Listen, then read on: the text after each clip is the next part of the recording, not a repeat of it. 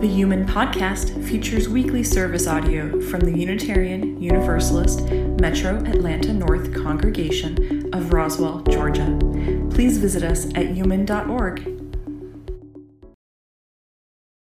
Assume for a moment that one has no idea how the succession from VP to president to past president takes place. Could you please explain how these positions begin and end? Yeah, absolutely. I um, you know, I've learned that you know each each congregation can choose how you know what their governance looks like. And so for for UUMAN we have a, a six member board. And um, and so that includes the vice president the president the past president and it also includes the secretary a treasurer and the special projects uh, trustee. So the the way that that UUMAN has determined what this looks like for the vice president president and past president is to ensure some level of consistency across boards.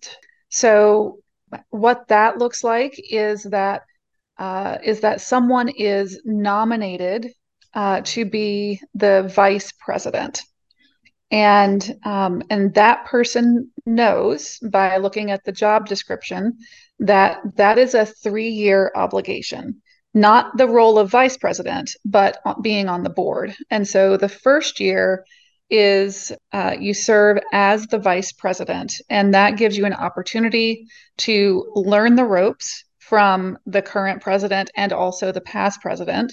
And then uh, and then you move in your second year to be the president. So you've now seen one and then you do one. And then after the year of being president you get to teach one as past president. Um, so it's uh, it is a three year commitment. It is the longest well i guess it it matches the um, the special projects chair in terms of length of term. Uh, the special projects chair is one year at a time that can be renewed three up to you know so that they have three years.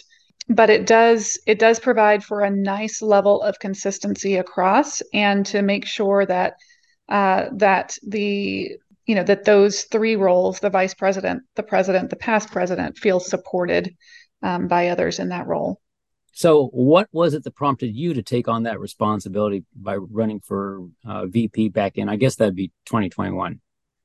That's right. Uh, it was funny. So I um, I've been interested in some of the leadership courses that the UUA um, broadly and the southern region of the UUA um, more specifically have been offering over the last few years. Um, they've got uh, there's a just, I mean, some phenomenal resources um, on a UU Leader Lab webpage. Um, and uh, and I believe um, so. Jennifer Ratcliffe, who was the vice president at the time, um, uh, was offering a course um, uh, in 2020, early 2021, I guess.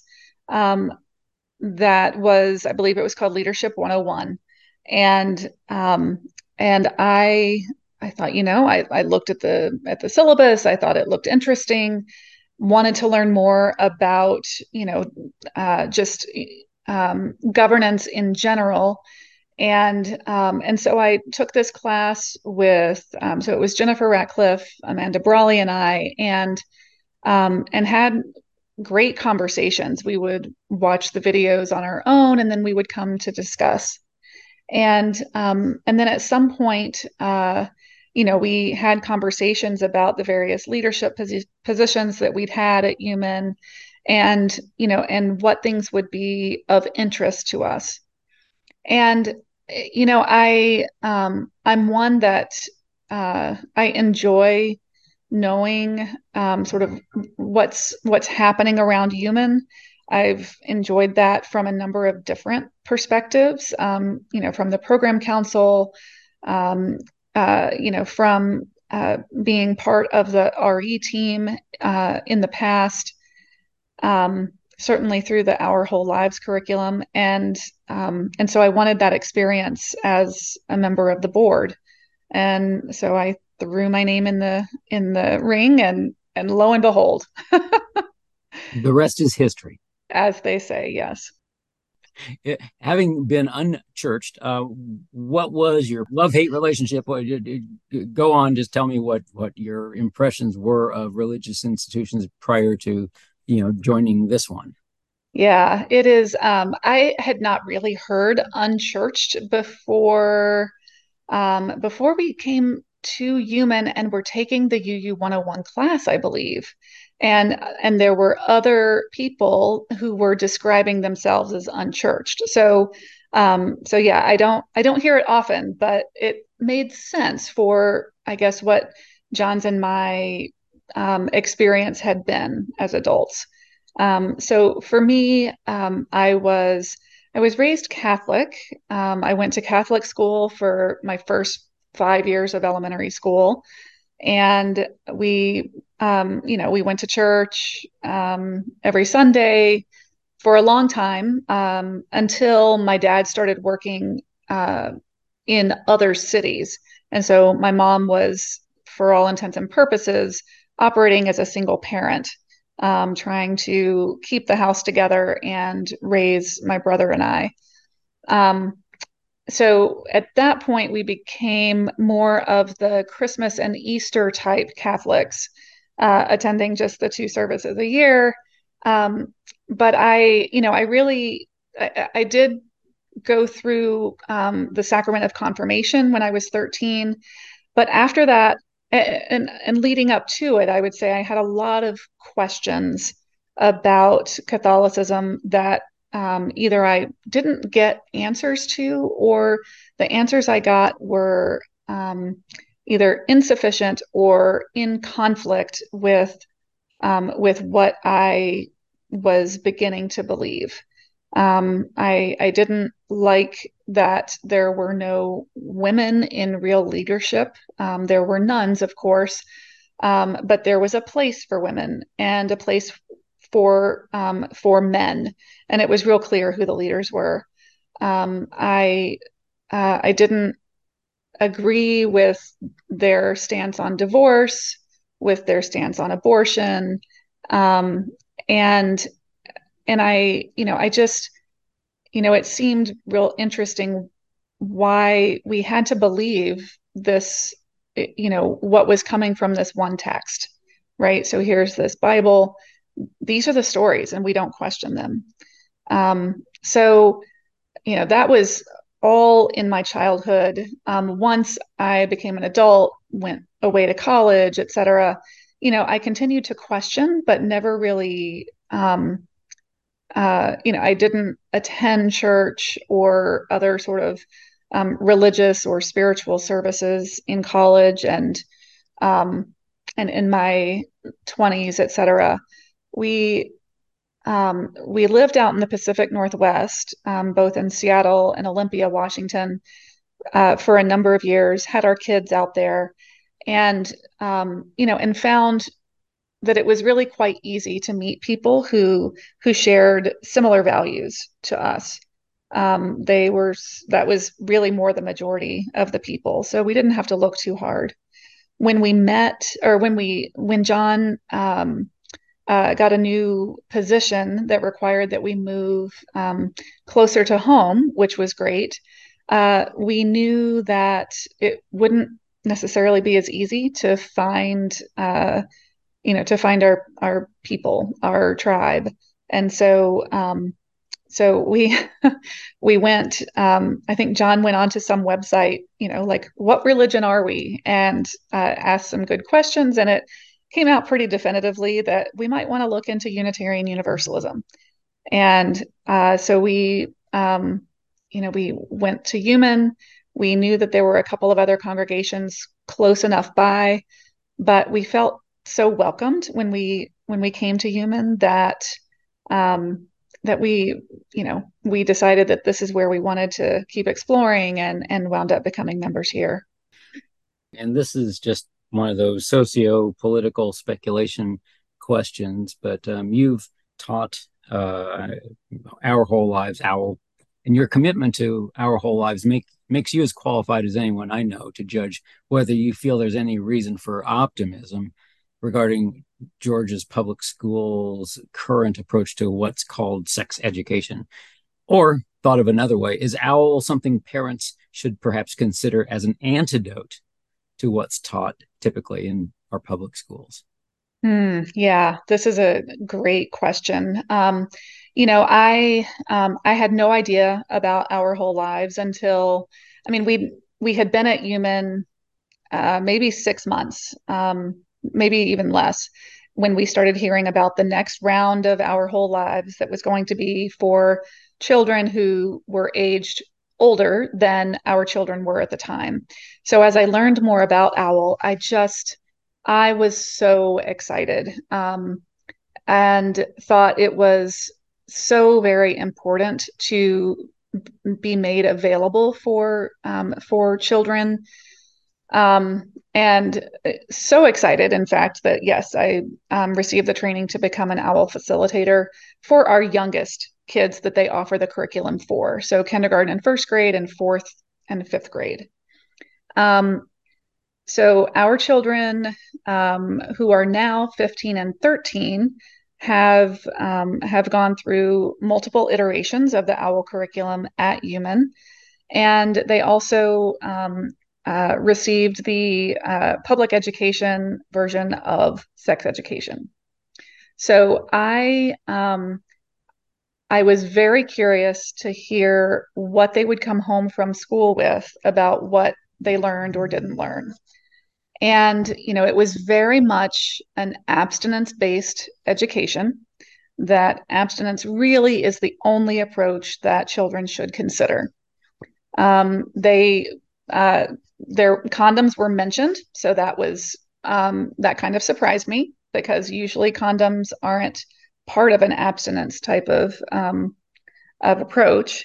Uh, but, you know, there were, there were several things that I think that that our children um, found really curious um, when they went to the public school version of the sex ed. One was that they separated the boys from the girls. That there is only, you know, there are only boys and girls, two gender ways of, you know, identifying gender. Um, and um, and so they questioned, you know, well, where where would someone who identifies as as transgender go? And and it didn't seem fair to them that um, that people were put into this um, possible predicament of having to choose one gender or another as opposed to considering it as a spectrum. Um, and they also they also continue to find it um, uh, i guess um, just awkward that uh, that boys don't get the kind of learning about about menstruation and pregnancy that girls do. Um, that it's it's a real disservice that they don't understand about you know what periods are really like and that there are all these different ways of being able to um, to manage menstrual flow um, each cycle et cetera. And you know and similarly that girls didn't get the opportunity to to talk about uh, erections and to talk about condoms. And um, and so you know what i've seen is that they are just so comfortable in being able to talk about sexuality and sexual sexuality education because of their experience at UUMAN and the Our Whole Lives curriculum, not because of the public school sex ed class. I wish that that adults um, outside of you know either the um, UCC or um, uh, the Church of Christ or um, Unitarian Universalist would would be more generally open to this kind of sexuality education that so that it could be offered more broadly in the community.